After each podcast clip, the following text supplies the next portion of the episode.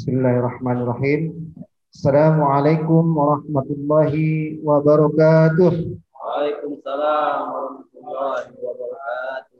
Alhamdulillah, alhamdulillahillazi arsala rasulahu bil huda wa dinil haq liyuzhirahu 'ala ad-dini kulli wa kafa billahi shahida.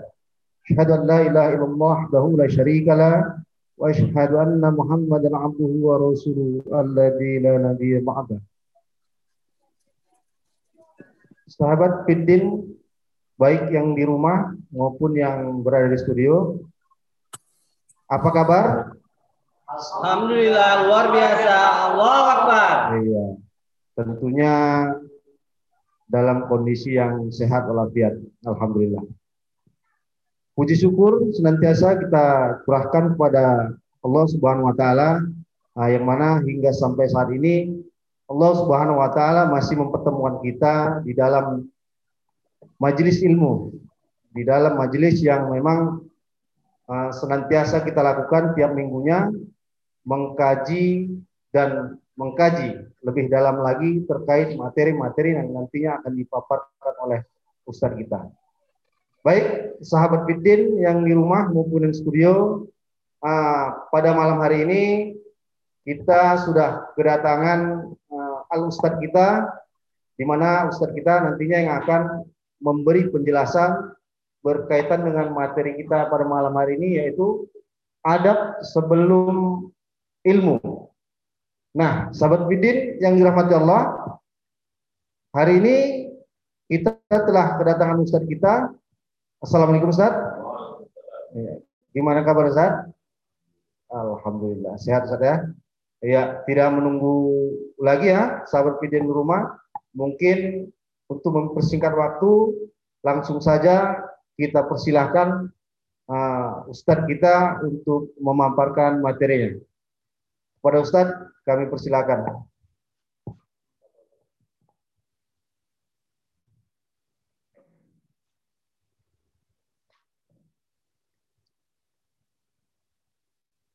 Baik, terima kasih. أعوذ بالله من الشيطان الرجيم بسم الله الرحمن الرحيم السلام عليكم ورحمة الله وبركاته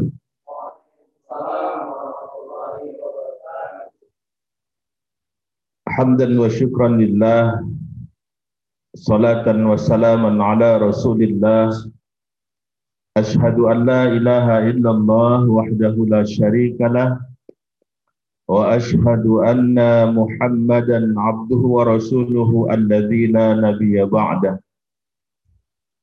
رب اشرح لي صدري ويسر لي أمري واحلل عقدة من لساني يفقهوا قولي أما بعد. Saudara-saudara hadirin sekalian yang dirahmati Allah, baik yang berada di studio maupun yang ada di dunia maya, senantiasa kita mengucap syukur kehadirat Allah Subhanahu Wa Ta'ala. Malam yang berbahagia ini kita masih dipertemukannya dalam kajian Thaqafah yang insya Allah kita laksanakan setiap minggunya. Salawat dan salam senantiasa tercurah kehariban junjungan kita Rasulullah Muhammad sallallahu alaihi wasallam. Allahumma salli wa sallim wa barik. Mudah-mudahan dengan banyaknya kita bersalawat kepada beliau, beliau berkenan mengakui kita kelak sebagai umatnya dan memberikan syafaat kepada kita semua. Amin ya rabbal alamin. Sahabat Fiddin yang dirahmati Allah, malam hari ini kita akan bahas terkait dengan adab sebelum ilmu. Adapun pokok bahasan malam hari ini, kita akan bahas terkait dengan belajar adab menurut ulama, Ternyata para ulama itu tidak hanya belajar ilmu, tapi lebih dulu mereka itu belajar adab sebelum mereka menuntut ilmu. Yang kedua akan kita bahas terkait dengan apa itu adab. Kemudian keutamaan adab mulia, berkah adab mulia, kemudian contoh ya adab-adab mulia yang dipraktekkan oleh para ulama. Kemudian adab ulama ketika berbeda pendapat, dan yang ketujuh, ini nanti kita akan berikan doa agar kita semua memiliki adab dan akhlak yang mulia. Sahabat fiddin yang dirahmati Allah Subhanahu wa taala, belajar adab menurut para ulama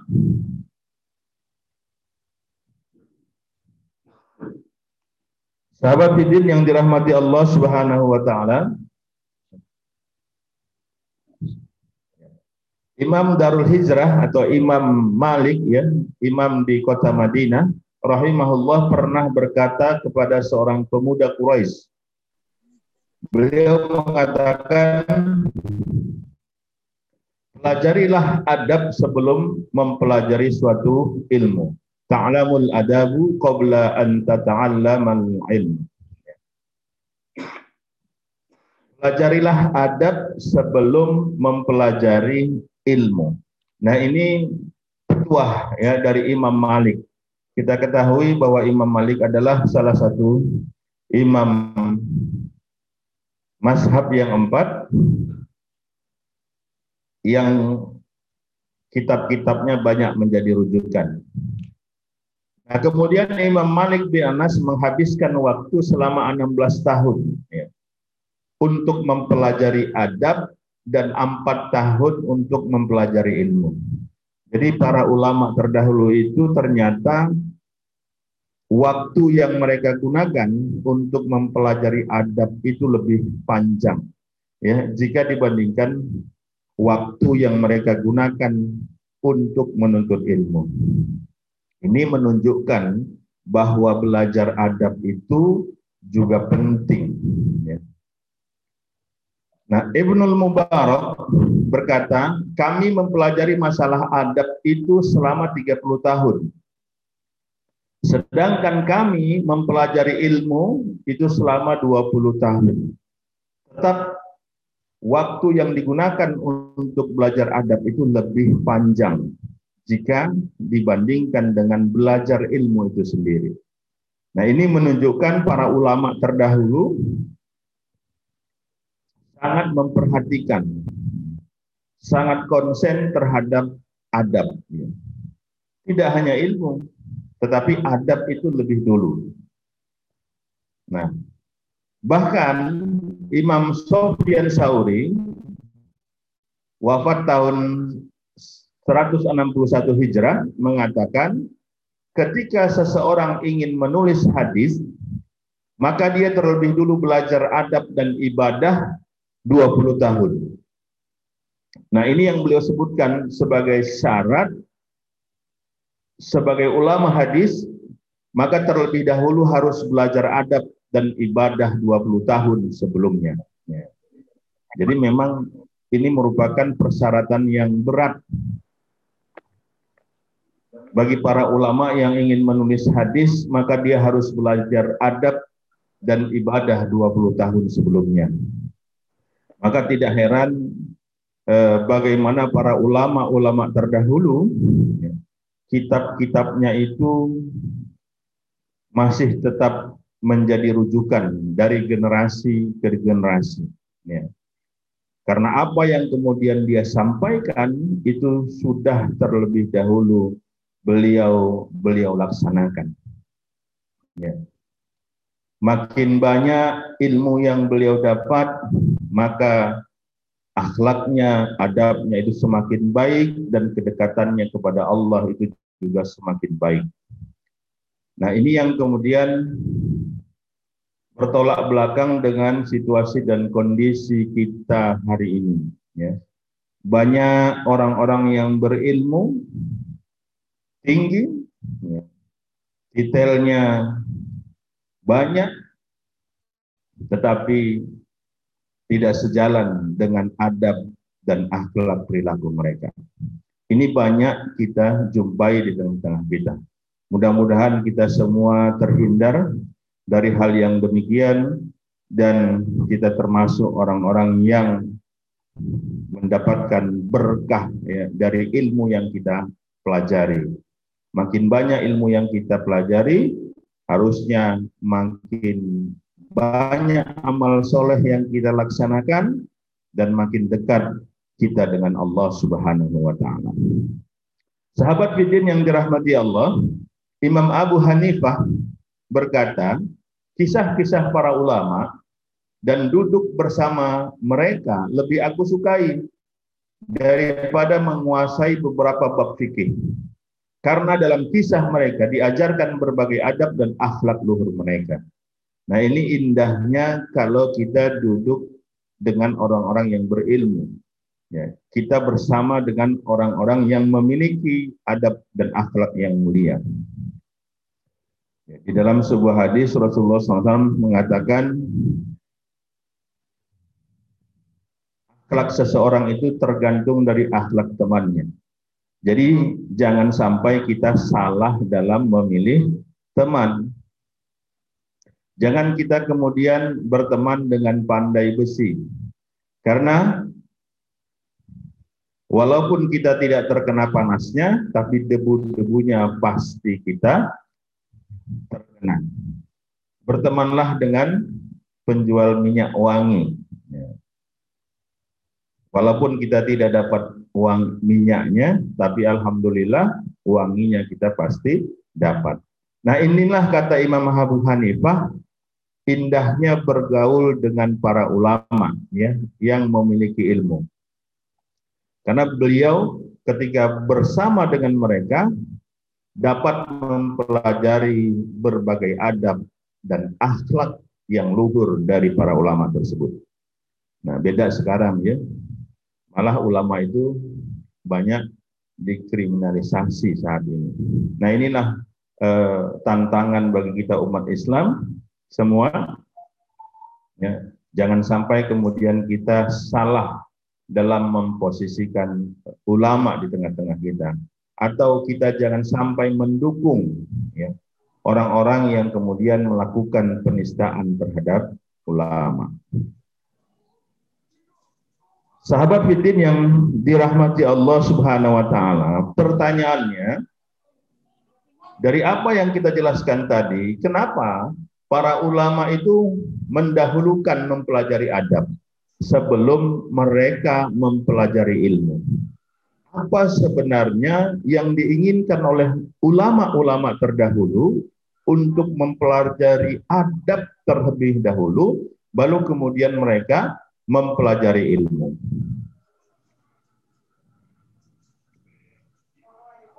Imam Yusuf bin al Husain berkata, dengan mempelajari adab, maka engkau jadi mudah memahami ilmu. Jadi memang ada hubungan yang signifikan antara adab dan ilmu. Kalau kemudian kita memiliki adab yang tinggi, adab yang baik, dalam upaya menuntut ilmu, insya Allah ilmu yang kita pelajari itu akan dimudahkan Allah untuk kita pahami. Kalau kita memiliki adab yang baik terhadap aktivitas menuntut ilmu itu, terhadap kitab ilmu itu sendiri, begitu juga adab terhadap guru. Nah, insya Allah kalau adabnya baik, maka dimudahkan oleh Allah kita dalam memahami ilmu yang diajarkan. Nah, Syekh Saleh Al-Utsaimin berkata, dengan memperhatikan adab, maka akan mudah meraih ilmu. Nah, ini. Sedikit perhatian pada adab, maka ilmu akan disia-siakan. Inilah apa yang dilakukan oleh para ulama-ulama kita terdahulu. Mereka sangat memperhatikan adab sehingga mereka maka akan mudah meraih ilmu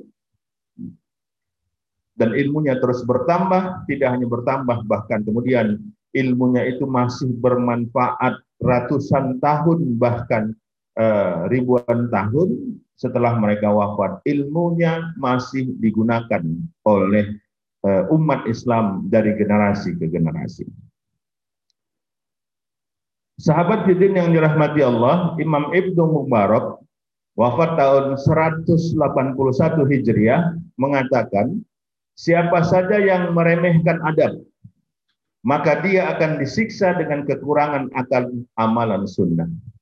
Nah, jadi kalau kita lihat perkataan Ibnu Mubarak ini, bahwa adab ini di atas, ya, di atas perbuatan-perbuatan sunnah. Ya. Artinya ini sudah tingkatan afdhaliyat, ya, lebih utama. Memang dari sisi hukum, adab ini adalah satu hal yang secara hukum tidak masalah, ya. Tetapi bagi orang-orang yang kemudian menjalankan adab ini, maka dia akan lebih utama jika dibandingkan dengan yang lain. Nah, sebagai contoh, misalnya kita sholat ke masjid dengan menggunakan kain sarung dan kaos singlet, boleh tidak? Hah? Iya. Secara hukum syara boleh karena menutup aurat, ya. Tetapi tidak ada adab. Mungkin begitu masuk di pintu masjid, ya, maka disuruh pulang. Maaf Pak, Bapak berobat dulu ke rumah sakit jiwa. Nah, gitu. Padahal sebenarnya secara hukum syarak sudah menutup aurat, tapi tidak memiliki adab. Nah, itulah tingginya adab tadi. Nah, Imam Ibnu Mubarak kemudian mengatakan, siapa saja yang meremehkan amalan sunnah, maka dia akan disiksa dengan kekurangan akan amalan fardu. Kemudian siapa saja yang meremehkan amalan fardu, maka dia akan disiksa dengan kekurangan akan ma'rifat. Nah, ini yang harus kita lakukan. Ya. Jangan kita meremehkan amalan-amalan sunnah. Ya. Karena amalan-amalan sunnah kita itu nanti akan menutupi kekurangan dari amalan-amalan wajib kita. Usahakan semaksimal mungkin kita bisa melaksanakan amalan-amalan sunnah itu. Baik itu sholat sunnahnya, puasa sunnahnya, ya, atau amalan-amalan sunnah yang lain. Kalau kemudian kita remehkan, maka bisa jadi amalan-amalan fardu kita itu penuh dengan kekurangan. Begitu juga kalau ada orang yang meremehkan amalan fardu, maka dia akan dekat dengan kemaksiatan. Ya.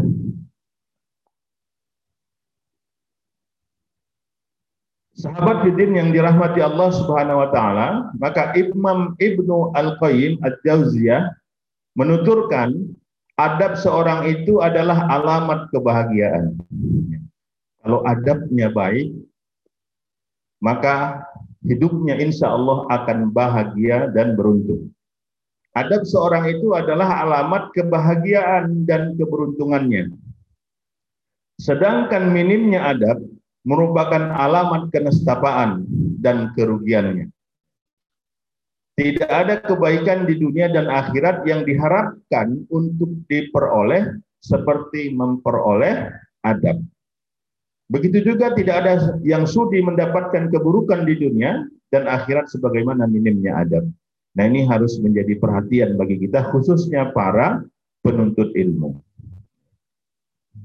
Maka harus bagi kita seorang penuntut ilmu harus tetap memiliki adab, supaya ilmu yang kita dapatkan itu berkah dan kita dimudahkan oleh Allah dalam memahami ilmu-ilmu yang kita pelajari. Nah, ini yang dilakukan oleh para ulama terdahulu. Nah, insya Allah orang-orang yang memiliki adab yang baik, dia akan mendapatkan kebahagiaan. Ya, semua orang pasti ya akan merasa senang dalam bergaul dengan orang-orang yang memiliki adab yang baik. Begitu juga sebaliknya ya. Mungkin kita juga kurang senang untuk bergaul dengan orang-orang yang tidak atau adabnya kurang baik. Ikhwan fillah rahimakumullah, sahabat fitin dimanapun berada yang dirahmati Allah, pertanyaannya kemudian apa itu adab? Ya, dari tadi dari awal kita bicara adab. Apa sebenarnya definisi dari adab itu? Maka Imam Ibn Hajar Al-Asqalani wafat tahun delapan ratus lima puluh dua Hijriah rahimahullah menyatakan, belajar adab artinya mengambil akhlak yang mulia.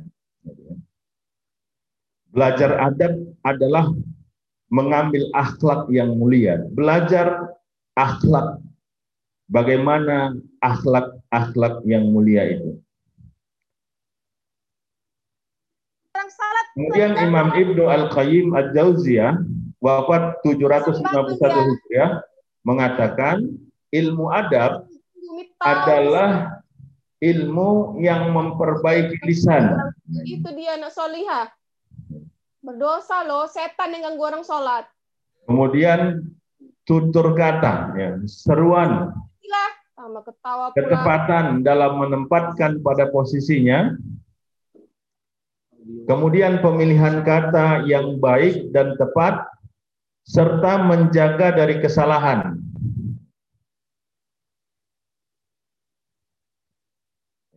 serta menjaga dari kesalahan dalam uh, dan cacat dalam berbicara. Jadi adab ini juga tidak hanya bergantung sikap, ya, tetapi secara keseluruhan.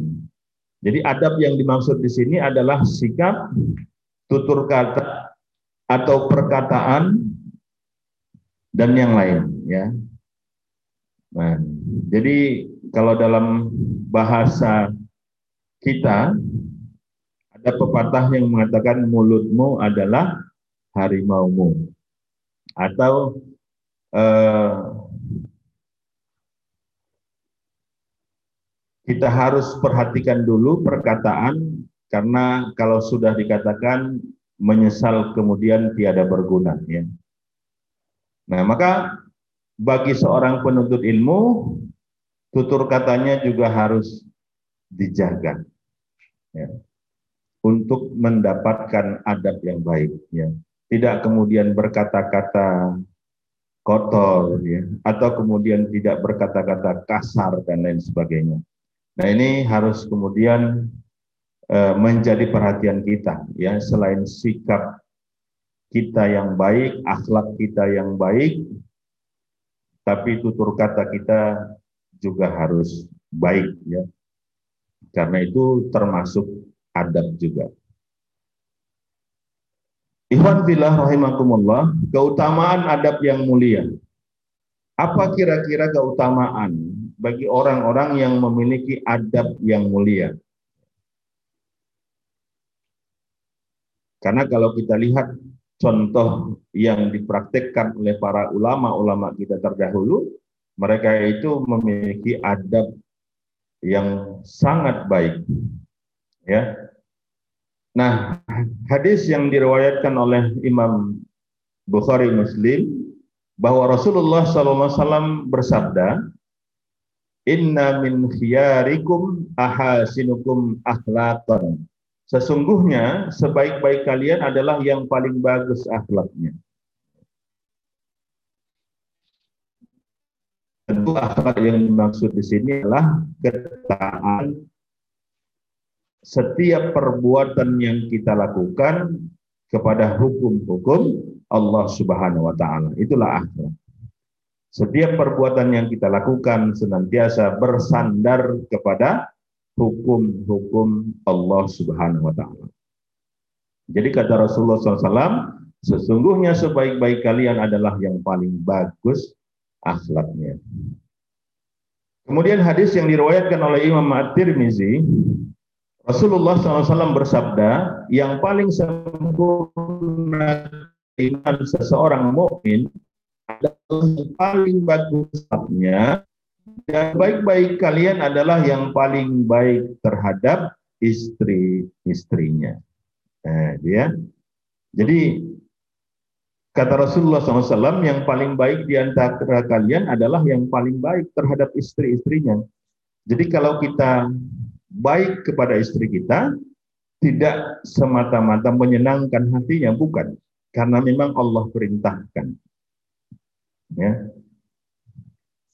Pada pertemuan pertama sudah kita bahas terkait dengan niat yang benar. Kalau kemudian kita melaksanakan setiap aktivitas kehidupan kita dengan niat ikhlas karena Allah, insya Allah akan berbuah pahala yang akan mengantarkan kita kepada surganya Allah Subhanahu wa Ta'ala. Begitu juga sebaiknya, sebaliknya, kalau kemudian aktivitas-aktivitas kehidupan kita ini kita laksanakan bukan karena Allah Subhanahu wa Ta'ala, maka dipastikan perbuatan itu tidak akan mendapatkan pahala dari Allah Subhanahu wa Ta'ala, ya. Bahkan bisa menjadi dosa di hadapan Allah. Nah, hadis yang lain, hadis riwayat Imam Ahmad dan Imam Abu Daud, Rasulullah shallallahu alaihi wasallam bersabda, sesungguhnya seorang mukmin bisa meraih derajat orang yang rajin berpuasa dan sholat dengan sebab akhlaknya yang luhur. Jadi derajat orang yang berakhlak mulia ini dia mendapatkan derajat yang sama dengan orang-orang yang rajin berpuasa dan rajin sholat. Ini keutamaan bagi orang-orang yang memiliki adab dan akhlak yang mulia. Kemudian hadis Rasulullah shallallahu alaihi wasallam yang lain diriwayatkan dari Imam Abu Daud dan Imam At-Tirmizi, Rasulullah shallallahu alaihi wasallam bersabda, tidak ada sesuatu pun yang lebih berat timbangannya dari akhlak mulia ketika diletakkan di atas mizan atau timbangan amal, dan sungguh pemilik akhlak mulia akan mencapai derajat orang yang mengerjakan puasa dan sholat. Ya. Ini keutamaan bagi kita pemilik akhlak yang mulia, ya. Hampir senada dengan hadis yang tadi, hadis ini ya disamakan derajatnya dengan orang yang rajin puasa dan rajin sholat untuk orang-orang yang memiliki akhlak yang mulia. Ikhwan fillah rahimakumullah, saudara-saudari sahabat fiddin dimanapun berada. Hadis yang lain riwayat Imam At-Tirmizi, Rasulullah shallallahu alaihi wasallam bersabda, sesungguhnya yang paling aku cintai di antara kalian dan paling dekat tempat duduknya denganku, kata Rasul, pada hari kiamat adalah mereka yang paling bagus akhlaknya di antara kalian. Ya. Kita tentunya menginginkan bertemu dengan Rasulullah shallallahu alaihi wasallam, apalagi bisa satu tempat dengan beliau, apalagi duduknya berdekatan. Maka kalau kita ingin dekat dengan Rasulullah shallallahu alaihi wasallam,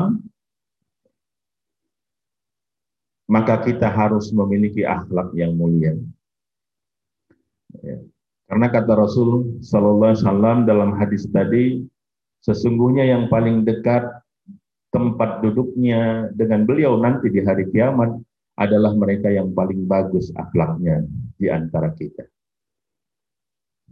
Yang paling baik akhlaknya ini tentunya adalah yang paling taat kepada aturan-aturan Allah Subhanahu wa Ta'ala. Nah, insya Allah makin baik akhlak kita, makin dekat nanti kita posisinya dengan Rasulullah shallallahu alaihi wasallam di yaumil akhir.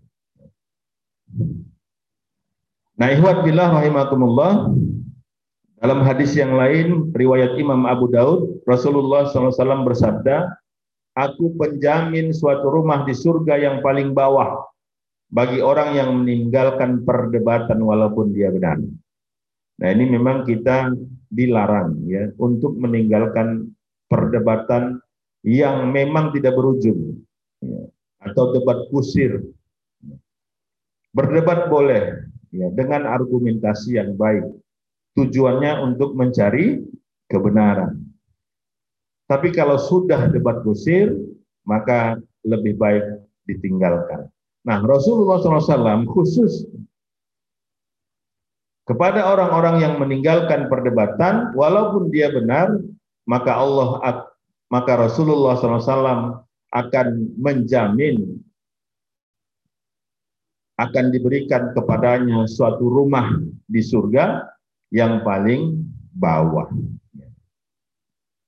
Kemudian kata Rasulullah shallallahu alaihi wasallam, dan aku penjamin suatu rumah di surga bagian tengah bagi orang yang meninggalkan berdusta walaupun bercanda.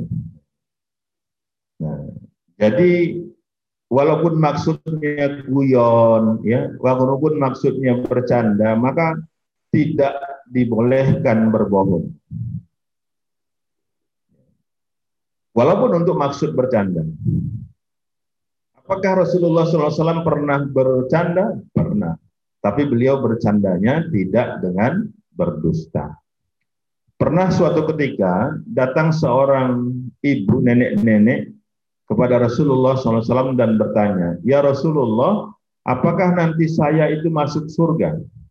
Kemudian Rasul mengatakan tidak. Kemudian nenek-nenek ini menangis dan beritanya sampai kepada Rasulullah shallallahu alaihi wasallam. Kemudian beliau mengatakan, sampaikan kepadanya, nanti ketika di surga dia akan kembali muda. Maka nanti di surga tidak ada orang tua, tidak ada nenek-nenek, semuanya akan kembali muda. Nah, setelah mendengar eh, hadis itu, perkataan Rasulullah shallallahu alaihi wasallam tadi, maka nenek-nenek itu pun berbahagia.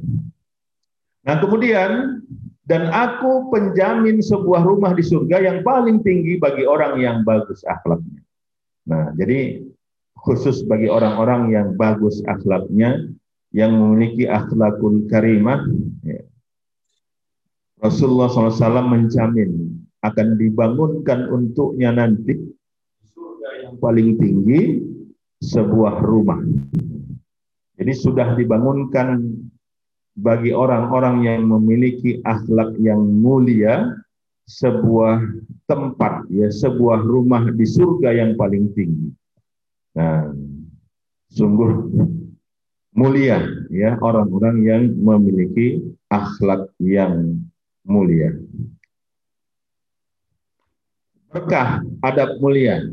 Nah, ternyata adab mulia ini juga membawa berkah.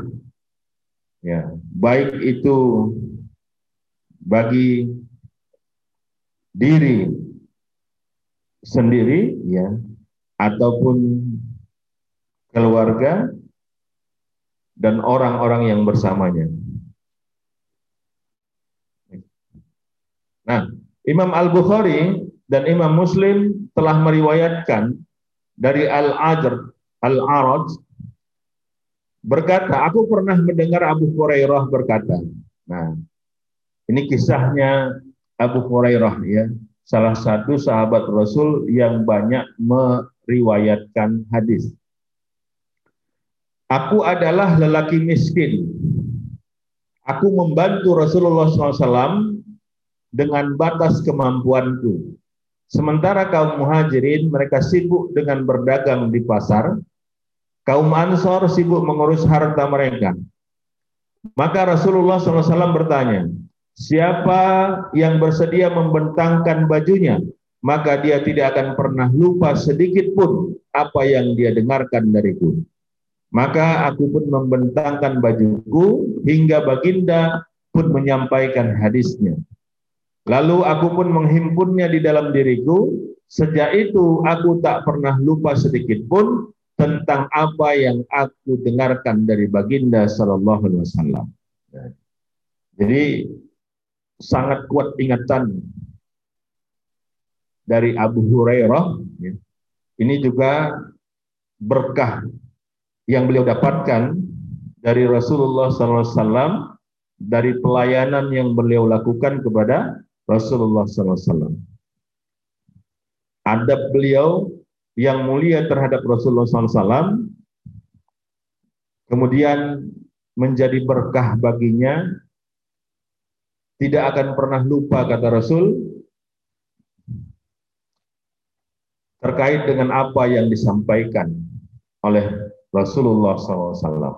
Nah, makanya salah satu sahabat yang paling banyak meriwayatkan hadis itu adalah Abu Hurairah. Ini diriwayatkan hadis riwayat Imam Bukhari dan Muslim. Selain memang doa dari Rasulullah shallallahu alaihi wasallam, ya, kepada Abu Hurairah yang kemudian eh, berkhidmat kepada baginda Nabi Muhammad shallallahu alaihi wasallam. Ikhwan fillah rahimakumullah, sahabat fitin yang dirahmati Allah, Imam eh, Abu Hurairah datang ke Madinah setelah peristiwa perang Khaybar, ya, setelah Sulh Hudaybiyah, perjanjian Hudaybiyah tahun enam Hijrah. Jadi beliau ini bukan sahabat yang eh, pertama hijrah, ya, tapi beliau datang ke Madinah setelah peristiwa perang Khaybar, ya, setelah perjanjian Hudaybiyah tahun keenam Hijrah. Ini peristiwanya sebelum Fathul Makkah. Nah, beliau hanya bersama Nabi tidak kurang dari empat tahun. Jadi kebersamaan beliau dengan Rasulullah shallallahu alaihi wasallam kurang lebih selama empat tahun. Nah, selama empat tahun itulah kemudian beliau itu banyak mengalami hal-hal yang bersama dengan Rasulullah shallallahu alaihi wasallam. Dan ini yang kemudian beliau riwayatkan. Nah, tetapi karena tekadnya membersamai Nabi shallallahu alaihi wasallam itu yang membuatnya menguasai banyak hadis dan karomah, karena doa dari Nabi Muhammad shallallahu alaihi wasallam, ya, yang Rasul sampaikan tadi, siapa yang mau membentangkan bajunya, maka kata Rasul dia tidak akan lupa selama-lamanya apa yang aku sampaikan. Nah, inilah yang kemudian menjadikan Abu Hurairah banyak meriwayatkan hadis, ya. Karena apa? Ya, karena adabnya yang baik, yang mulia terhadap Rasulullah shallallahu alaihi wasallam. Nah, beliau kemudian didoakan oleh Rasulullah shallallahu alaihi wasallam tidak pernah lupa. Jadi sangat kuat ingatan beliau. Nah, jadi inilah pentingnya, ya, bagi khususnya bagi kita para penuntut ilmu untuk senantiasa memperhatikan adab kita dalam menuntut ilmu. Jangan kita itu sembarangan, gitu ya, atau eh, serampangan, tanpa kemudian memperhatikan adab-adab terhadap orang-orang yang ada di sekitar kita, khususnya kepada eh, para guru dan majelis ilmu yang kita jalankan. Wabillahi rahimakumullah. Sahabat fiddin dimanapun berada yang dirahmati Allah, Imam Abu Hanifah menuturkan, aku membersamai Hamad bin Abi Sulaiman selama dua belas tahun. Aku tidaklah sholat sekali saja sejak Hamad wafat, kecuali aku memintakan ampunan untuknya dan kedua orang tuaku. Aku juga memintakan ampunan untuk mereka yang aku telah belajar ilmu darinya atau murid yang aku ajar ilmu. Nah, ini menjadi perhatian bagi kita para penuntut ilmu. Doakan gurunya. Bagi guru juga doakan murid yang diajarinya. Indahnya menuntut ilmu itu antara guru dan murid saling mendoakan kebaikan bersama. Nah, ini yang disebutkan oleh Imam Abu Hanifah. Ini yang dipraktikkan beliau, ini yang diamalkan oleh Imam Abu Hanifah, bahwa beliau, ya, senantiasa memintakan ampunan untuk orang-orang yang pernah dia belajar kepadanya. Tidak hanya beliau minta ampunan untuk orang tuanya, kedua orang tuanya, tapi beliau juga minta ampunan bagi orang-orang yang pernah mengajarinya ilmu, dan juga memintakan ampunan kepada orang-orang yang belajar kepadanya ilmu. Nah, ini berarti ya ulama ya sejati atau pembelajar sejati. Nah, ikhwan fillah rahimakumullah, ini contoh adab adab yang dicontohkan oleh para ulama. Taus bin Kisan berkata, di antara perkara sunnah atau tuntunan Nabi adalah menghormati orang alim yang berilmu. Nah, jadi memang kita harus menghormati orang yang berilmu. Ya. Jangan kemudian kita juga ikut sembrono, bahkan kemudian mengkriminalisasi orang-orang yang berilmu. Siapa orang yang berilmu? Tentunya adalah para para ulama. Al-ulama warasatul anbiya. Ya, ulama itu pewaris para nabi. Para nabi itu tidak mewariskan dinar dan dirham. Ya. Tetapi yang diwariskan adalah ilmu. Allah Subhanahu wa taala akan mengangkat ilmu, ya. Tidak kemudian dengan yang lain kecuali memanfaatkan para ulama. Jadi kita harus prihatin ya kalau seandainya di tengah-tengah kita sudah banyak ulama yang wafat. Ini menunjukkan bahwa ilmu itu akan Allah angkat. Ketika ulama itu diwafatkan oleh Allah, maka tinggallah orang-orang yang jahil, orang-orang yang bodoh. Inilah cara Allah untuk mengangkat ilmu. Nah, di dalam hadis yang lain disebutkan bahwa ilmu itu yang pertama kali hilang di tengah-tengah kita itu adalah ilmu waris. Ya, itu. Terakhir nanti baru sholat. Nah, alhamdulillah, mudah-mudahan saat ini di tengah-tengah kita masih banyak ulama-ulama yang baik, ya, ulama-ulama yang lurus, ya, yang merupakan warisatul anbiya. Ikhwan billah rahimakumullah, Imam Al-Hasan Al-Basri menuturkan, Ibnu Abbas tampak menuntun tunggangan Ubay bin Ka'ab. Kemudian ada yang bertanya kepada beliau, Anda adalah putra dari paman Rasulullah, Anda menuntun tunggangan seorang laki-laki Ansor. Kemudian beliau menjawab, sudah menjadi keharusan bagi tinta atau sumber ilmu untuk diagungkan dan dimuliakan. Nah, ini sikap. Kita ketahui Ibnu Abbas ini kan An-Abbas bin Abdul Muttalib, ya, sepupu sepupunya Rasulullah shallallahu alaihi wasallam, orang yang dekat ahlul bait. Ya. Tetapi beliau kemudian memuliakan orang yang berilmu, walaupun nasabnya itu ya, tidak nyambung kepada Rasulullah shallallahu alaihi wasallam. Jadi ternyata kemuliaan orang berilmu itu lebih tinggi. Ya. Nah, kemudian Amir As-Sa'bi juga berkata, Ibnu Abbas telah memegangi tunggangan Zaid bin Thabit. Ini juga salah seorang sahabat ya, yang menulis Al-Quran, Zaid bin Thabit. Lalu beliau berkata, Anda memegangi untukku, sementara Anda adalah putra dari paman Rasulullah. Kemudian beliau menjawab, beginilah kami seharusnya memperlakukan ulama. Nah, jadi harusnya kita memuliakan para ulama. Ya. Jangankan mengkriminalisasinya, ya. Tidak memuliakannya aja sudah merupakan hal yang bertentangan dengan adab, ya, yang bertentangan dengan Al-Quran dan As-Sunnah. Ikhwan billah rahimakumullah. Kemudian Abdurrahman bin Zaid bin Aslam berkata, Yahya bin Sa'id telah membersamai Robi'ah bin Abi Abdurrahman At Ta'imi. Jika Robi'ah berhalangan, Yahya menyampaikan hadis kepada mereka dengan sempurna. Beliau adalah murid yang banyak menguasai hadis. Tetapi jika Robi'ah hadir, maka Yahya pun menahan diri karena menghormati Robi'ah, bukan karena Robi'ah lebih tua darinya, padahal usianya sama, masing-masing saling menghormati.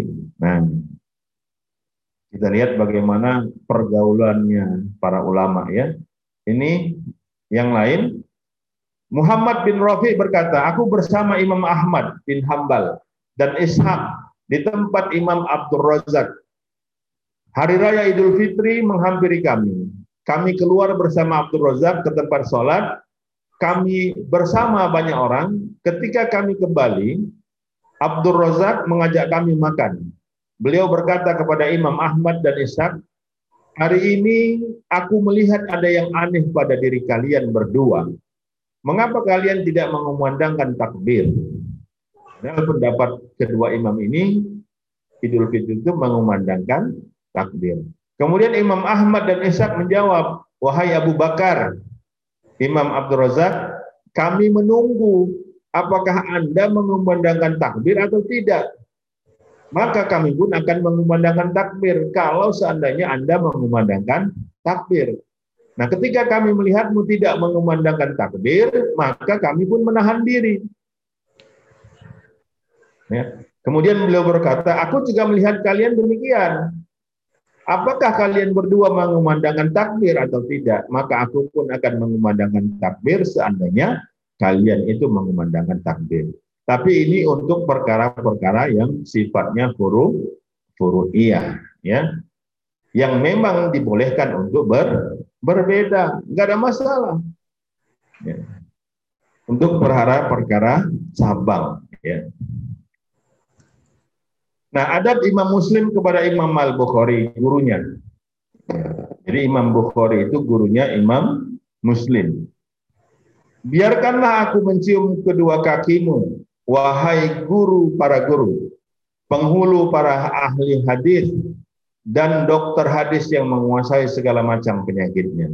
Nah, ini menunjukkan bagaimana khidmatnya, ya, eh, takzimnya eh, seorang murid yaitu Imam Muslim kepada gurunya Imam Al-Bukhari. Nah, sampai kemudian eh, rela, ya, kemudian mencium kakinya. Nah, kemudian adab ulama ketika berbeda pendapat.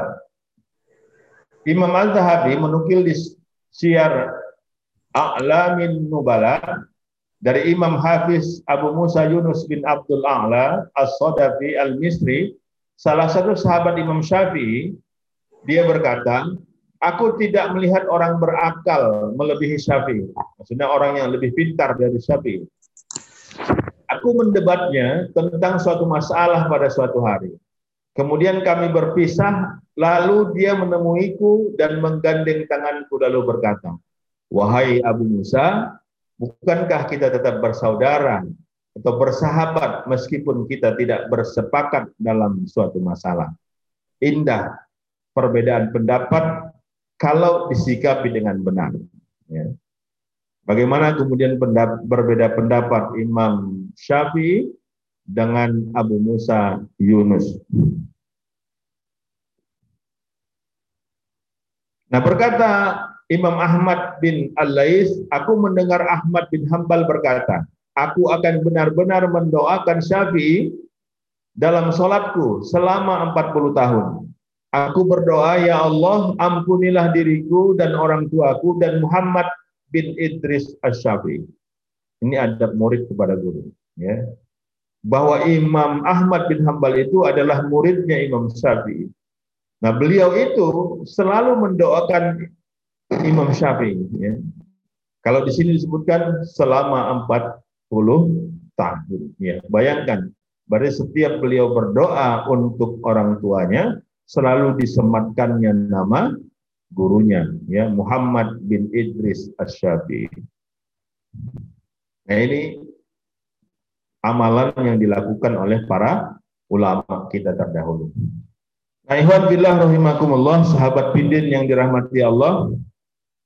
Terakhir, ini ada doa ya, agar kita memiliki adab dan akhlak yang mulia. Ada baiknya ini kita hafal dan kita amalkan, ya, mudah-mudahan dengan amalan itu Allah berkenan, ya, memberikan kita akhlak yang mulia. Ini hadis riwayat Imam Tirmizi.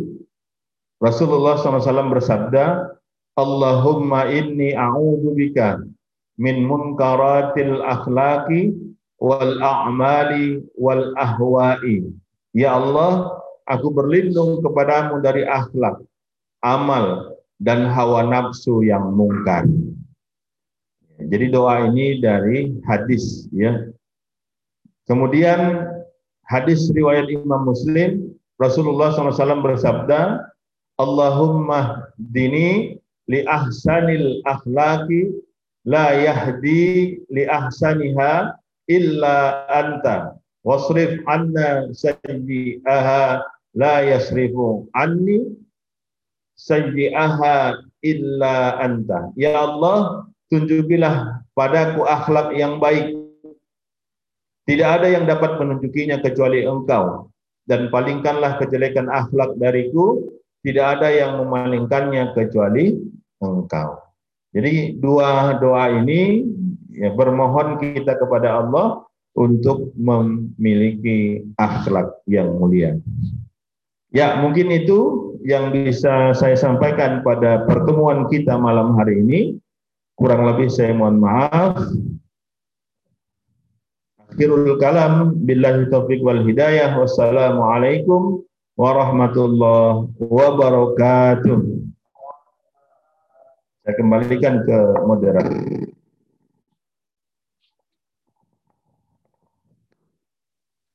Baik, terima kasih kepada Al-Ustadz yang telah memaparkan materinya dengan begitu lugas, jelas, dan semoga apa yang Al-Ustadz sampaikan nantinya akan menjadi ilmu yang bermanfaat bagi sahabat Fitin, baik yang di rumah maupun yang di studio.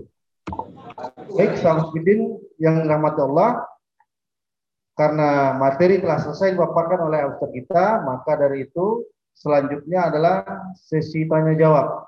Nah, mungkin sahabat yang berada di rumah sudah mempersiapkan pertanyaan-pertanyaannya yang nantinya akan ditanyakan melalui chat, ya. Begitu juga sahabat Fitin yang berada di studio bisa langsung nanti bertanya kepada Ustadz kita.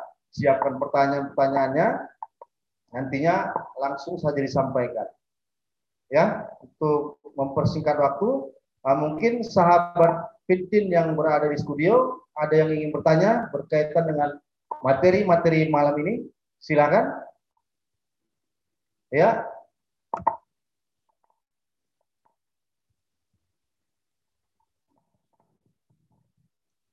Sebut nama, alamat, kemudian langsung ke pertanyaan. Assalamualaikum warahmatullahi wabarakatuh. Perkenalkan, nama saya Budi Satria Kuto, alamat Jalan Segelembah, Kampung Bicara Perlanangan. Yang ingin saya tanyakan, dalam kehidupan sehari-hari, tadi kita mengenal adab. Di kehidupan sekarang, banyak orang yang tidak mengenal adab. Dan kita perlu selalu berkomunikasi dengan mereka. Itu bagaimana cara menyikapi mereka yang sedikit tidak beradab. Sekian dan terima kasih. Wabillahi taufiq wal hidayah. Wassalamualaikum warahmatullahi wabarakatuh. Ya, terima kasih uh, pertanyaannya. Uh, mau langsung dijawab, Sat, atau boleh, Sat, ya? Ya, baiklah.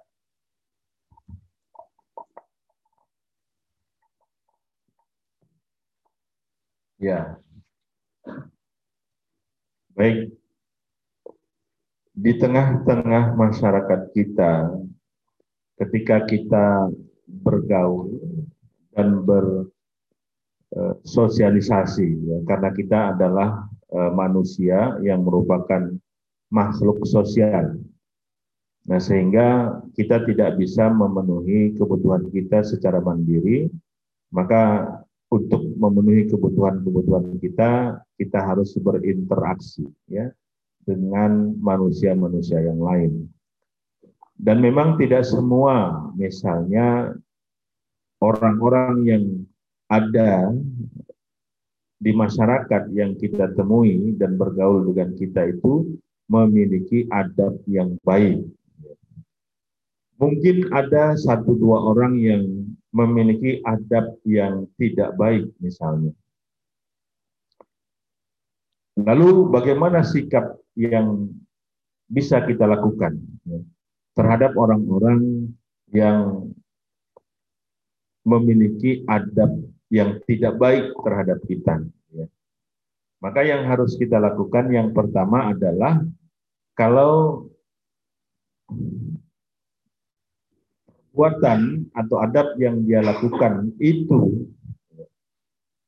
melanggar hukum syara, ya, kemudian melewati batas lah kita katakan ya, adab itu sudah e, tergolong maksiat, maka ini harus kita cegah, harus kita cegah. Kalau kemudian bisa kita mencegah dengan tangan, dengan tangan, ini sesuai dengan hadis Rasulullah shallallahu alaihi wasallam. Man ra'a munkaran faghayyirhu biyadih. Ya, apabila kalian melihat kemungkaran maka cegahlah dengan tangan. Tapi kalau misalnya tidak bisa maka dengan lisan. Ya. Kalau tidak bisa maka diam. Diam bukan berarti setuju, tetapi kita tidak bergaul dengannya.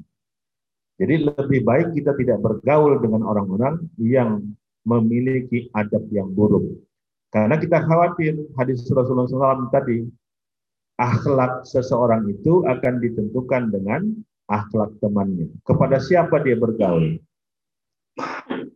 Kalau kita ingin memiliki akhlak yang mulia, maka bergaullah dengan orang-orang yang mulia akhlaknya. Jangan kemudian kita bergaul dengan orang-orang yang buruk akhlaknya. Ya.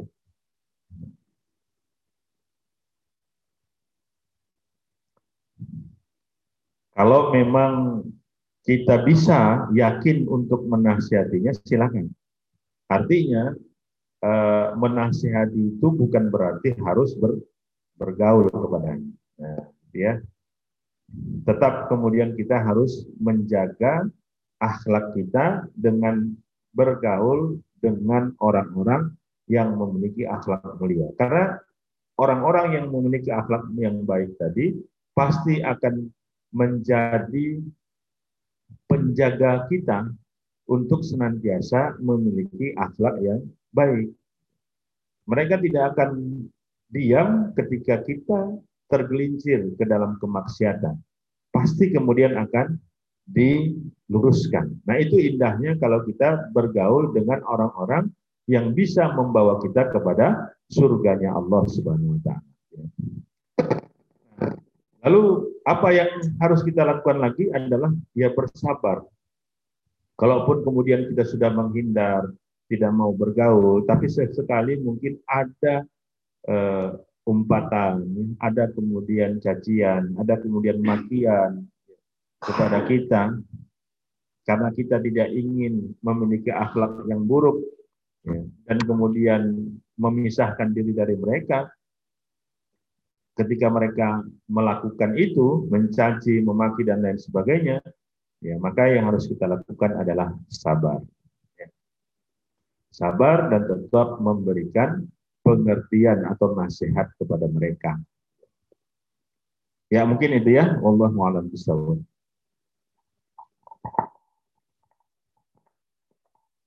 Baik, terima kasih kepada Ustadz uh, yang telah menjawab pertanyaan yang telah disampaikan oleh Saudara Budi. Nah, baik, um, sahabitin yang dirahmati Allah, ini ada satu pertanyaan lagi dari sahabat Fitin yang berada di rumah ya, melalui Zoom. Nah, ini dia pertanyaan Ustaz. Assalamualaikum warahmatullahi wabarakatuh. Izin bertanya Ustaz, apakah orang yang beradab itu ada sangkutan pautnya dalam cara ia berpakaian? Karena kan banyak orang menilai seseorang itu dari luarnya saja dan dari berpakaiannya saja Ustaz. Mohon penjelasannya Ustaz. Nah, ini pertanyaan saya. Silakan Ustaz, mohon dijawab.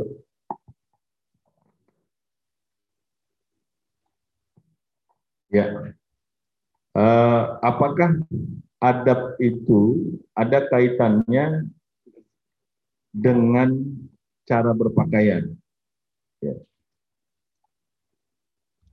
Nah, tentunya kita juga harus menelitinya lebih dalam, gitu ya. Apa niatnya itu ketika dia berpakaian?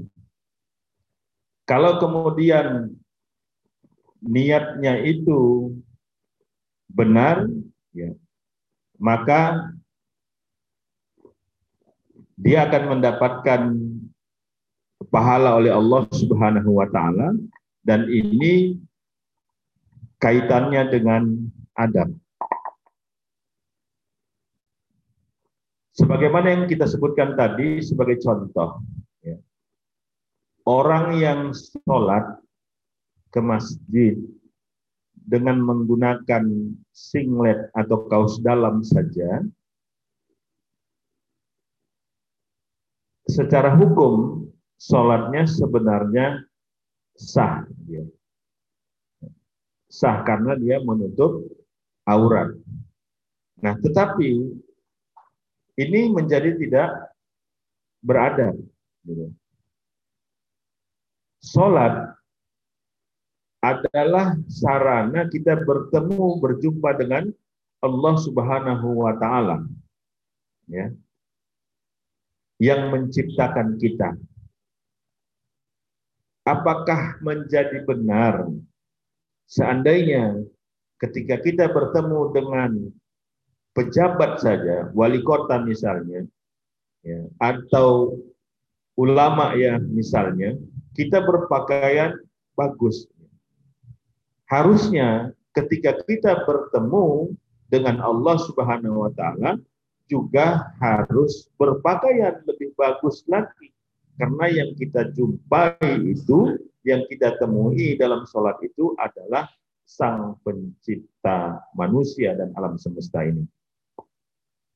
Nah, jadi ya ada hubungannya dengan adab cara berpakaian itu tadi. Kalau kemudian berpakaian itu disesuaikan dengan eh, aktivitas yang dia lakukan, nah maka ini dikatakan orang yang beradab. Tetapi kalau kemudian pakaian itu tidak disesuaikan dengan kebutuhannya, maka ini ya boleh kita katakan menjadi orang yang tidak beradab. Ya. Artinya ketika kita berpakaian sembrono, ya, tidak pada tempatnya, apalagi pakaian itu ya membuka aurat misalnya, atau kemudian sempit dan lain sebagainya yang memang secara hukum syarak dilarang. Nah, maka ini lebih jelek lagi, ya. Nah, perlu kita pahamkan ya, dalam kita berpakaian itu jangan kemudian kita menilai atau berpatokan kepada pandangan orang terhadap apa yang kita pakai. Ya. Tetapi yang harus kita ketahui adalah tetapkan niat kita. Ya. Bahwa apa yang kita pakai ini ya, adalah yang paling baik, karena memang Allah itu ya mencintai keindahan, ya. Apalagi ketika kita bertemu dengan Allah Subhanahu wa Ta'ala, gunakanlah yang paling baik. Bahkan ada anjuran dari Rasulullah shallallahu alaihi wasallam ya, khususnya pada dua hari raya itu untuk memakai pakaian yang paling bagus. Kemudian ketika sholat Jumat, khususnya para ikhwan, ya, harus memakai pakaian yang paling baik. Nah, itu anjuran. Jadi berpakaian baik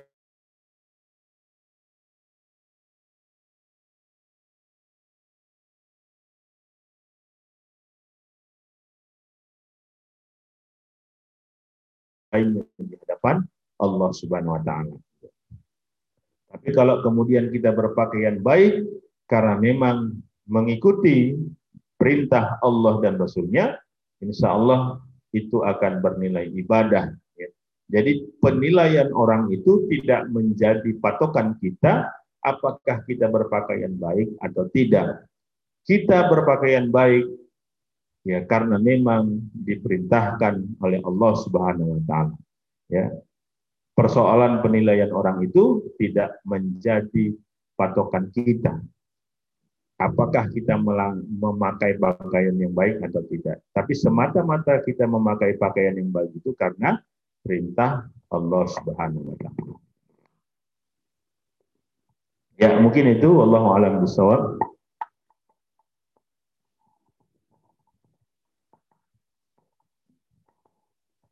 Ya, terima kasih uh, atas jawaban yang telah disampaikan oleh Ustaz kita.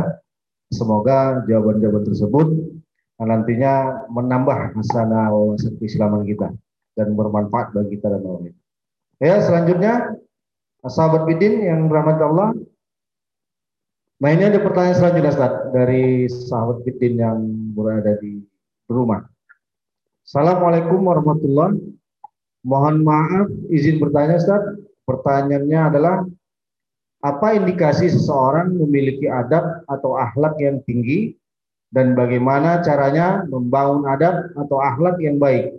Mohon penjelasannya Ustaz. Terima kasih. Mungkin bisa langsung dijawab Ustaz. Terima kasih. Silakan. Iya. Eh, sebagaimana tadi kita jelaskan ya, bahwa adab yang baik, adab yang baik itu eh, alamat kebahagiaan. kebahagiaan.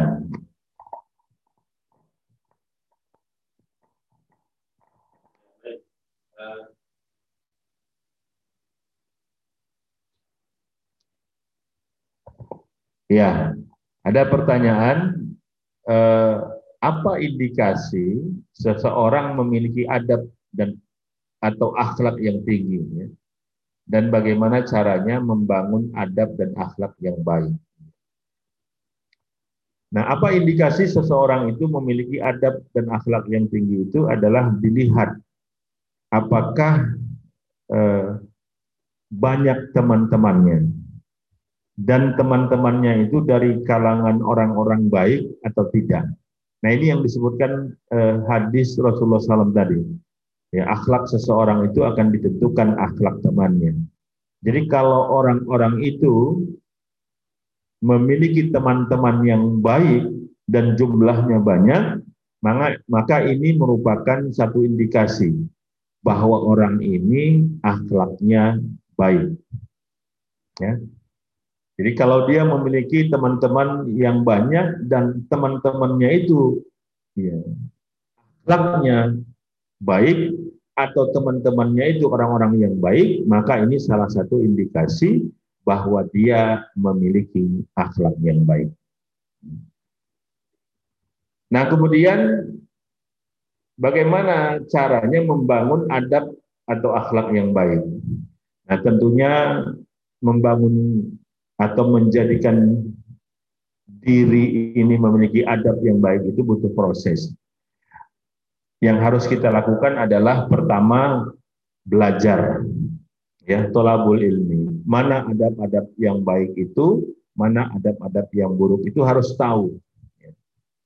Tidak mungkin kemudian kita memiliki adab yang baik, sedangkan kita tidak mengetahui adab yang baik itu seperti apa. Nah, tentunya adab yang baik itu adalah perilaku-perilaku yang eh, tidak bertentangan dengan aturan-aturan Allah. Perilaku-perilaku yang sejalan dengan ketaatan kita kepada Allah dan Rasul. Ya. Dan untuk membangunnya itu di dalam diri kita itu memang butuh proses. Nah, tentunya proses yang harus kita lakukan adalah terus belajar, jangan putus, kemudian amalkan apa yang kemudian kita pelajari tadi. Jadi belajarlah adab, kemudian adab itu kita amalkan. Karena adab ini bukan ilmu apa namanya, bukan ilmu saintifik ya, yang tidak butuh eh, praktek, tidak. Jadi ilmu adab ini adalah ilmu praktek. Bukan hanya ilmu pengetahuan saja, tidak. Tetapi percuma orang kemudian mempelajari adab berbagai macam ya, dari mulai A sampai Z misalnya, tetapi tidak dipraktekkan. Nah, jadi yang harus kita lakukan adalah belajar ilmu adabnya, kemudian praktekkan. Dan kemudian ini berproses. Insya Allah, seiring dengan berjalannya waktu, maka adab kita pun akan semakin baik, ya. Seiring dengan bertambahnya ilmu yang kita dapatkan, ya, adabnya juga akan semakin baik insya Allah. Ya, mungkin itu.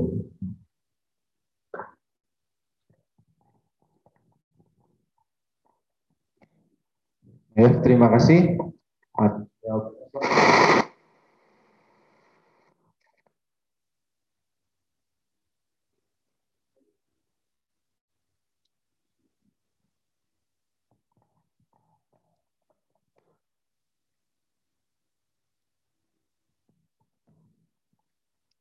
Baik, sahabat Bidin yang rahmati Allah.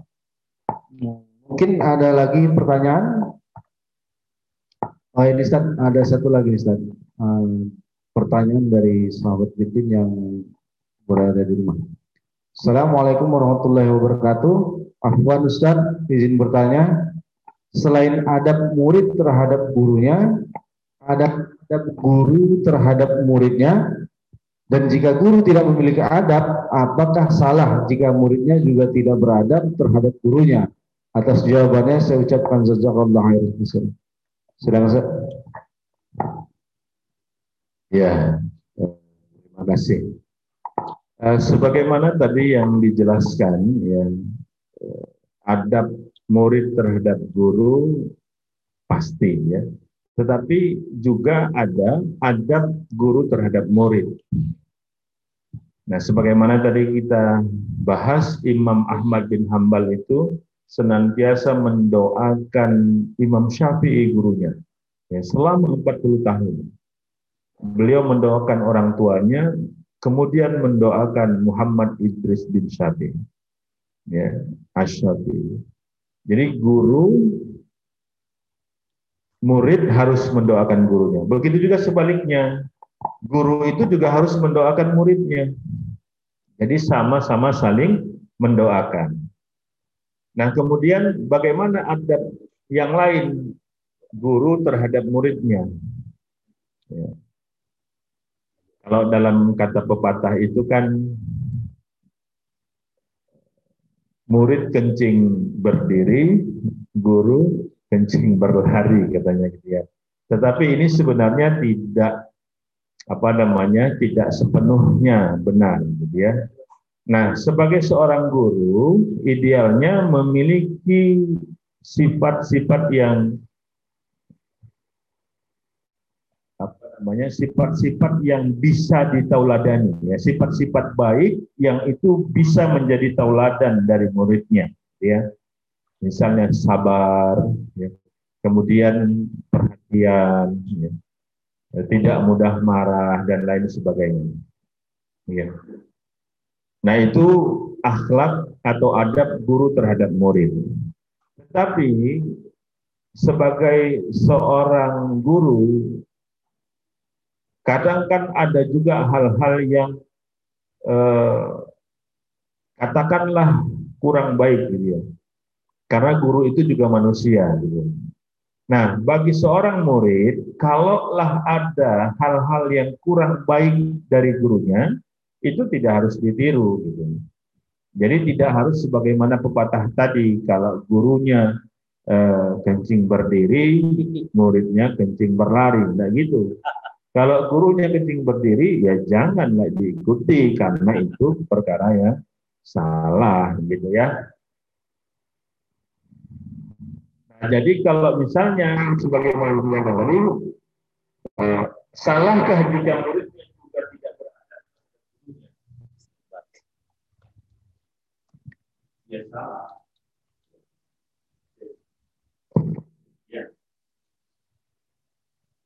Jadi kalau ada hal-hal yang kurang baik dari gurunya, ya jangan diikuti. Ya. Mungkin sebagai murid bisa kemudian melakukan nasihat ya atau muhasabah kepada guru bahwa ada perilaku-perilaku guru itu yang kurang baik, maka bisa kemudian memberikan nasihat kepada gurunya. Ya. Karena kalau guru itu kan untuk digugu dan ditiru ya. Jadi secara tidak langsung memang guru itu adalah pribadi tauladan bagi para muridnya. Ya. Namun demikian sebagai seorang murid apabila memiliki guru yang ada adab yang baik, maka bisa dilakukan muhasabah secara pribadi. Baik, mungkin itu insya Allah terkait dengan adab guru terhadap murid.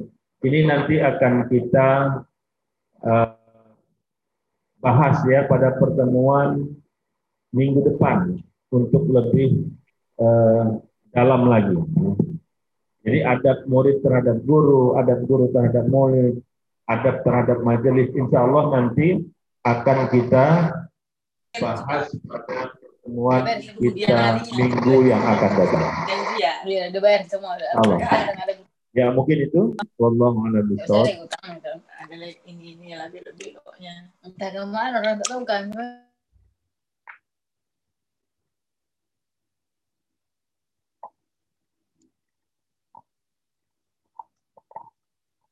Ya, terima kasih atas jawaban yang telah disampaikan oleh Pak Ustadz. Nah,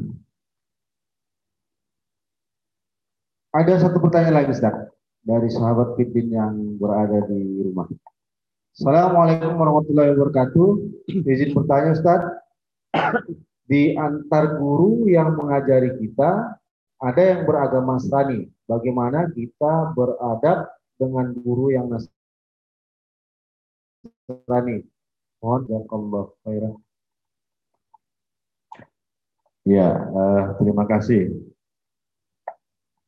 Nah, ada pertanyaan. Memang di dalam kehidupan kita sehari-hari mempelajari ilmu itu kan tidak harus dari e, orang-orang Muslim ya. E, bisa jadi kita belajar ilmu dunia itu dari orang-orang non-Muslim. Jadi di antara guru yang mengajari kita itu ada yang beragama Nasrani atau agama non-Muslim yang lain ya. Bagaimana sikap kita terhadap mereka? Nah, yang pertama, untuk persoalan ilmu yang diajarkan, ilmu itu sifatnya universal, ya, science, maka dibolehkan kita mengambil ilmu darinya. Kalau itu untuk ilmu-ilmu yang sifatnya tidak terkait ideologi tertentu, maka boleh kemudian kita mengambil ilmunya. Lalu bagaimana sikap kita dengan dia? Sama, tetap bersikap sebagaimana murid dengan guru. Apakah kemudian eh, kita doakan? Iya. Tapi didoakan untuk men, untuk masuk Islam. Tidak hanya didoakan, karena memang dakwah itu bisa kita lakukan kepada Muslim, kepada sesama Muslim, dan kepada non-Muslim. Jadi gurunya ini bisa kemudian menjadi lahan dakwah bagi kita. Artinya apa? Dakwah itu adalah ya, cinta dan kasih sayang kita kepada orang yang kita dakwahi. Nah, itu. Karena kita tidak ingin guru kita itu misalnya tersesat ya, dan kemudian mati dalam keadaan kafir, maka dia akan berada di neraka selama-lamanya. Jadi tidak salah kemudian kita mendakwahi beliau ya, dengan Islam. Ya. Tujuannya apa? Targetnya apa? Targetnya supaya dia bisa masuk Islam. Jadi ya sebenarnya kurang tepat kalau kemudian ada yang mengatakan orang-orang yang saat ini masih kafir belum mendapatkan hidayah. Nah, insya Allah nanti ada pertemuan kita eh, pembahasan khusus ya terkait dengan hidayah ini. Hidayah itu dijemput ya atau kemudian didapatkan.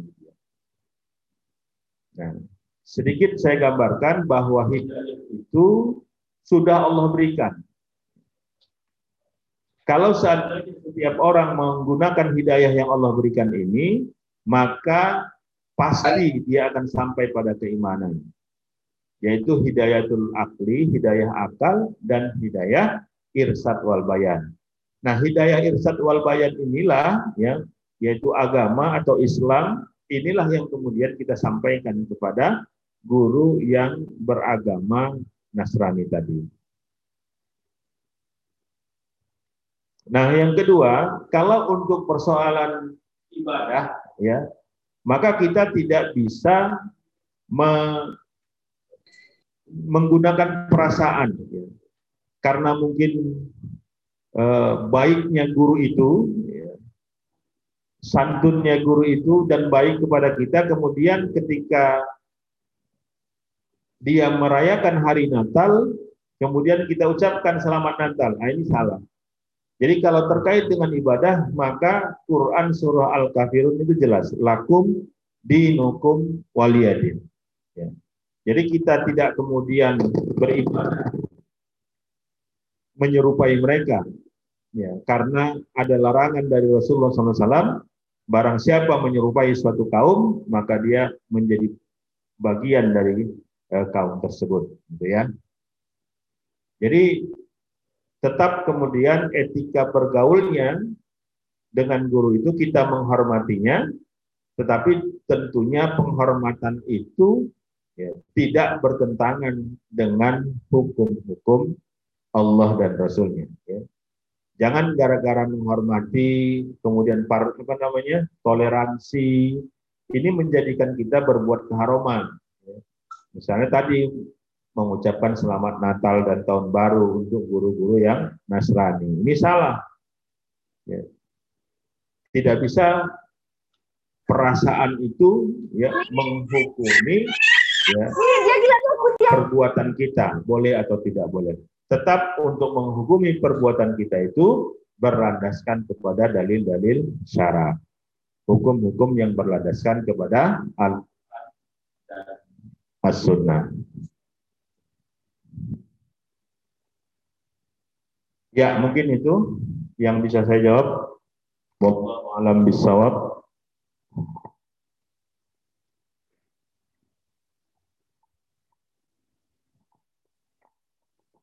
Ya, terima kasih kepada Ustadz yang telah menjawab pertanyaan demi pertanyaan.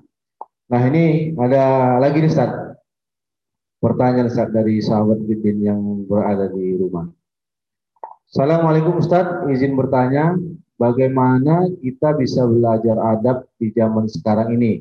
Sementara untuk perkara pendidikan akidah saja, kita sangat sulit mendapatkannya. Tidak seperti para ulama terdahulu, yang mana beliau masih mendahulukan belajar adab bertahun-tahun, baru dilanjutkan dengan belajar ilmu syar'i. Sudah bertanya, Ustaz. Silakan, Ustaz. Ya, eh, terima kasih. Jadi situasi dan kondisi saat ini, di mana kemajuan ilmu pengetahuan dan teknologi itu begitu pesat, ya, eh, sedikit banyak memang berdampak ya kepada kita. Kalau dulu para ulama untuk menuntut ilmu itu mereka itu harus mendatangi guru. Kemudian bersama dengan guru, hidup bersama eh, di dalam lingkungan yang sama ya, misalnya di pesantren atau kemudian belajar langsung di rumah gurunya, kemudian mengabdi di sana, ya, mengabdi kepada gurunya. Baru kemudian eh, mereka itu belajar ilmu. Jadi adab itu lebih dulu kemudian mereka pelajari, baru kemudian mereka belajar ilmu. Itu yang kemudian dilakukan oleh eh, para ulama terdahulu. Tapi situasi dan kondisi sekarang ini sudah mulai berubah ya, terutama dengan kemajuan teknologi informasi sekarang. Kita itu bisa belajar sambil golek-golek di kamar, ya, ya, pakai H P yang ada di tangan, mau lihat ceramah ustadz mana yang paling kita suka, tinggal pencet. Gitu. Nah, sehingga hal ini sedikit banyak ya, menjadikan adab terhadap ilmu dan adab terhadap guru itu tergerus. Ya, tidak kemudian lagi eh, mendarah daging ya, di generasi kita sekarang. Ya, karena cukup dengan eh, H P di tangan, ya tentunya dengan terkoneksi ya eh, dengan dunia maya, kita bisa mendapatkan ilmu apa saja yang mau kita pelajari. Nah, tetapi itu tadi, kalau kemudian kita belajarnya dari mbah Google, ya dari YouTube dan lain sebagainya, tentunya eh, adab yang dipraktekkan oleh para ulama yang mereka dapatkan ketika mereka belajar bersama guru, ini tidak akan kita dapatkan. Jadi boleh kita belajar lewat Google, boleh kita belajar lewat YouTube, tapi bukan itu yang utama. Ya. Tetapi mempelajari ilmu itu yang utama harus juga melalui guru. Ya. Ada yang namanya eh, sanad. Ya. Nah inilah yang kemudian harus kita jaga. Ya. Jadi harusnya kita belajar kepada guru-guru yang memiliki sanad keilmuannya, artinya keilmuannya itu nyambung kepada ulama-ulama terdahulu. Nah, maka lebih utama kita belajar kepada para-para guru yang memang ilmunya itu tersambung sampai kepada Rasulullah shallallahu alaihi wasallam. Baik itu untuk belajar eh, qiraatul Quran, ya, membaca Al-Quran. Sebaiknya kita juga belajar membaca Al-Quran kepada guru-guru yang memiliki sanad bacaan yang sampai kepada Rasulullah shallallahu alaihi wasallam. Atau kitab-kitab tertentu yang memang guru-guru itu memiliki sanad kitab itu gitu, untuk mengajarkannya. Ya. Nah, sanad ini tidak akan bisa didapatkan melalui Google, melalui YouTube gitu. Nah, walaupun kemudian kemajuan ilmu pengetahuan dan teknologi hari ini cukup maju, harusnya bisa kita gunakan untuk lebih mempermudah ya, kita mendapatkan ilmu-ilmu yang eh, baik langsung dari guru. Ya mungkin tidak bertemu langsung.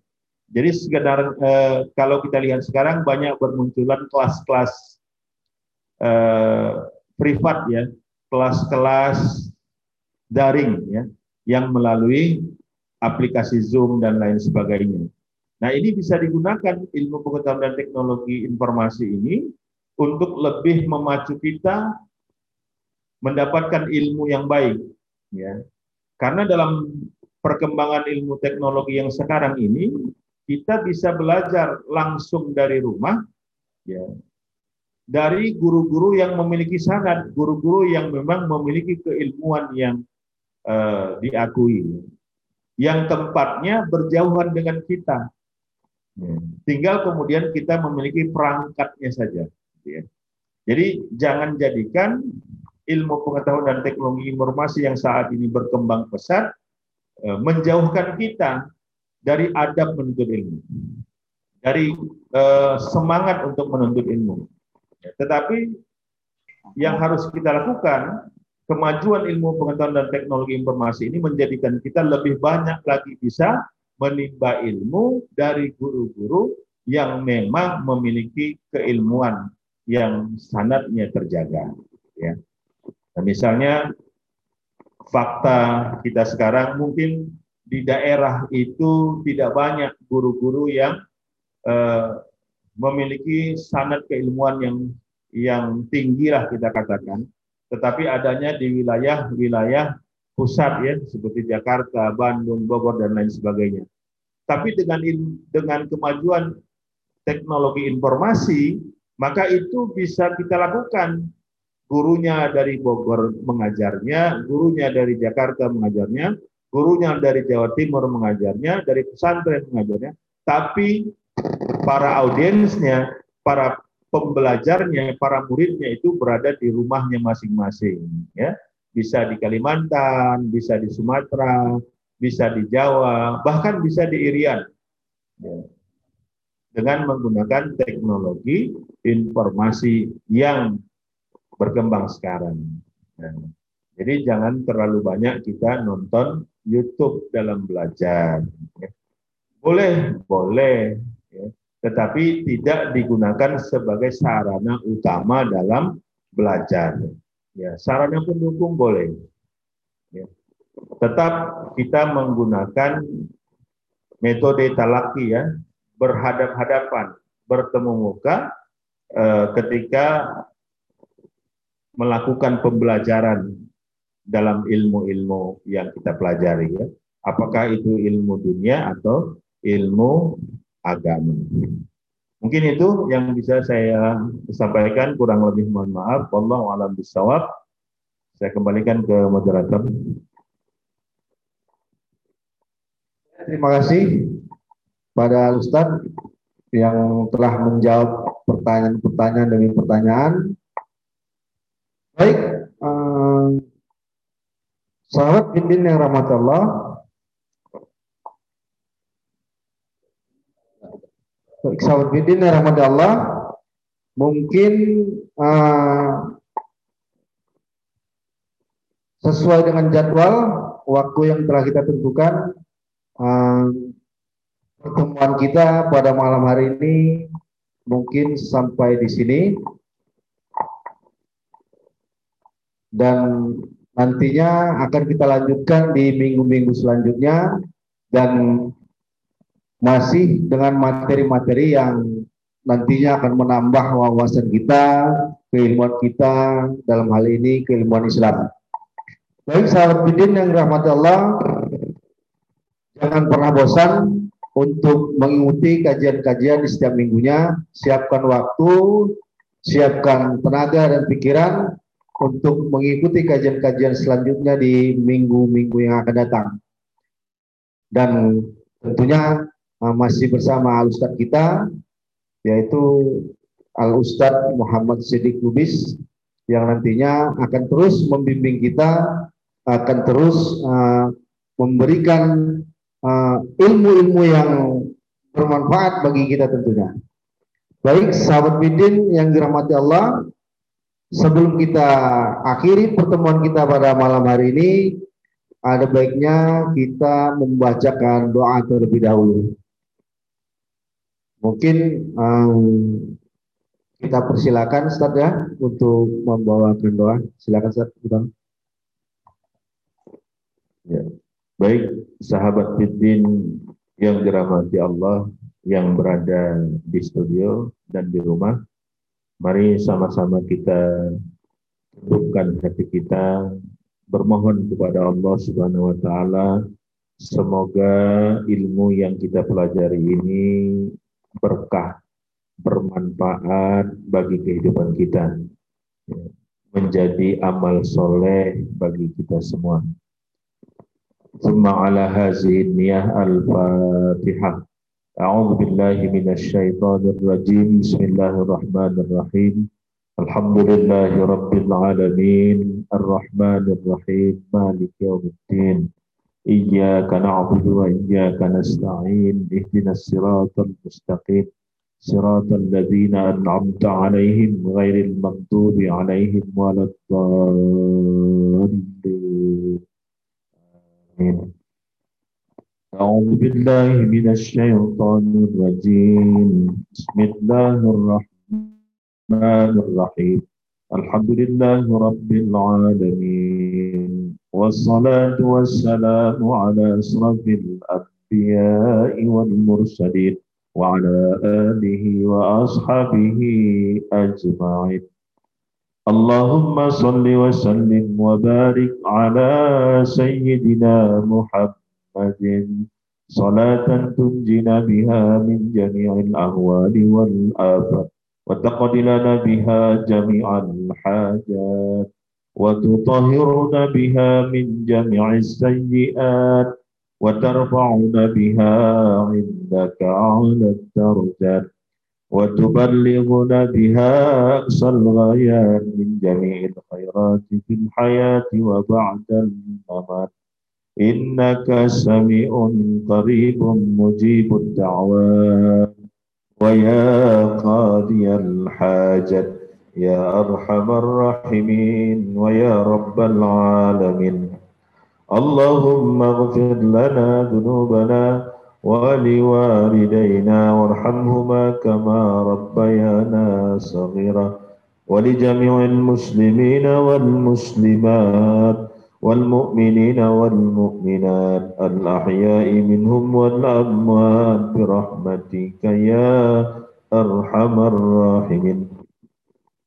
ربنا هب لنا من أزواجنا وذريتنا قرة أعين واجعلنا للمتقين إماما.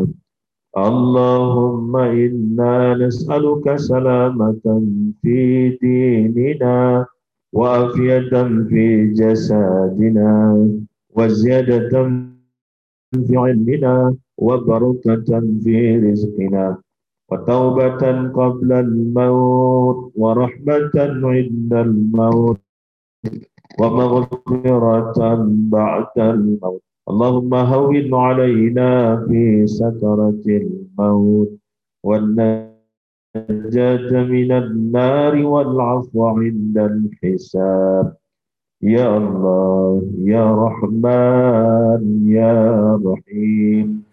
Jadikan apa yang kami laksanakan malam hari ini ya Allah amal soleh bagi kami semua.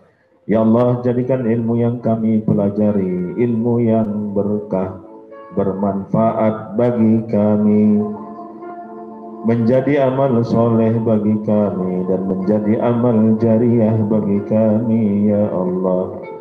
Ya Allah, Ya Rahman, Ya Rahim. Tolong kami, ya Allah. Tolong kami ya Rahman, tolong kami ya Rahim, karena kami yakin Engkaulah yang Maha Penolong. Istajib du'ana ya Allah, istajib du'ana ya Rahman, istajib du'ana ya Rahim.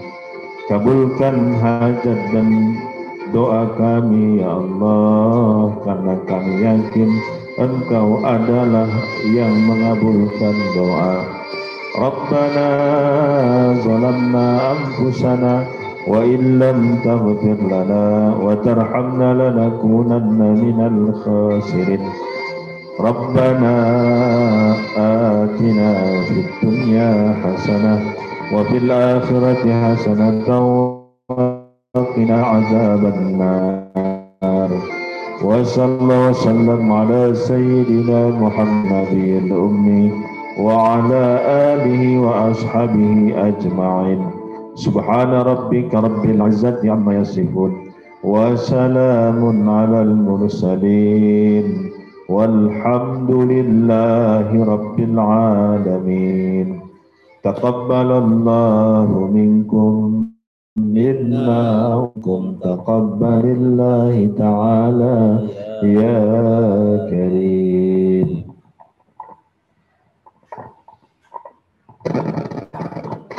Assalamualaikum warahmatullahi wabarakatuh. Dengan berakhirnya doa maka berakhirlah pertemuan kita pada malam hari ini. Namun sebarang tentu pada malam ini bukan pertemuan yang terakhir, melainkan masih ada pertemuan-pertemuan selanjutnya. Di setiap Senin malamnya masih bersama channel Fiddin, dan terima kasih saya ucapkan kepada uh, sahabat Fiddin yang berada di rumah maupun yang berada di studio atas uh, keluangan waktunya, dan semoga apa yang kita usahakan, upayakan itu dapat berhadir baik di rumah maupun yang di studio. Uh, semoga apa yang kita lakukan di hujah di, di sisi Allah Subhanahu wa taala dan menjadi amal soleh, dan nantinya akan dibalas dengan kebaikan-kebaikan.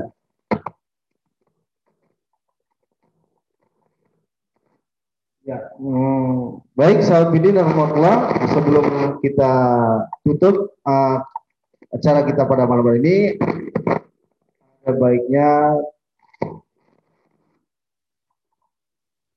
ya, sahabat ini ya. Terima kasih. Uh, mungkin uh, hanya ini yang bisa saya sampaikan.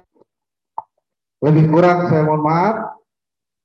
Wabillahi taufiq wal hidayah. Assalamualaikum warahmatullahi wabarakatuh. Dan kita tutup dengan doa kifaratul majelis. Subhanakallahumma wa bihamdika, asyhadu an la ilaha illa anta, astaghfiruka wa atubu ilaik. Allahumma shalli wa sallim. Assalamualaikum warahmatullahi wabarakatuh.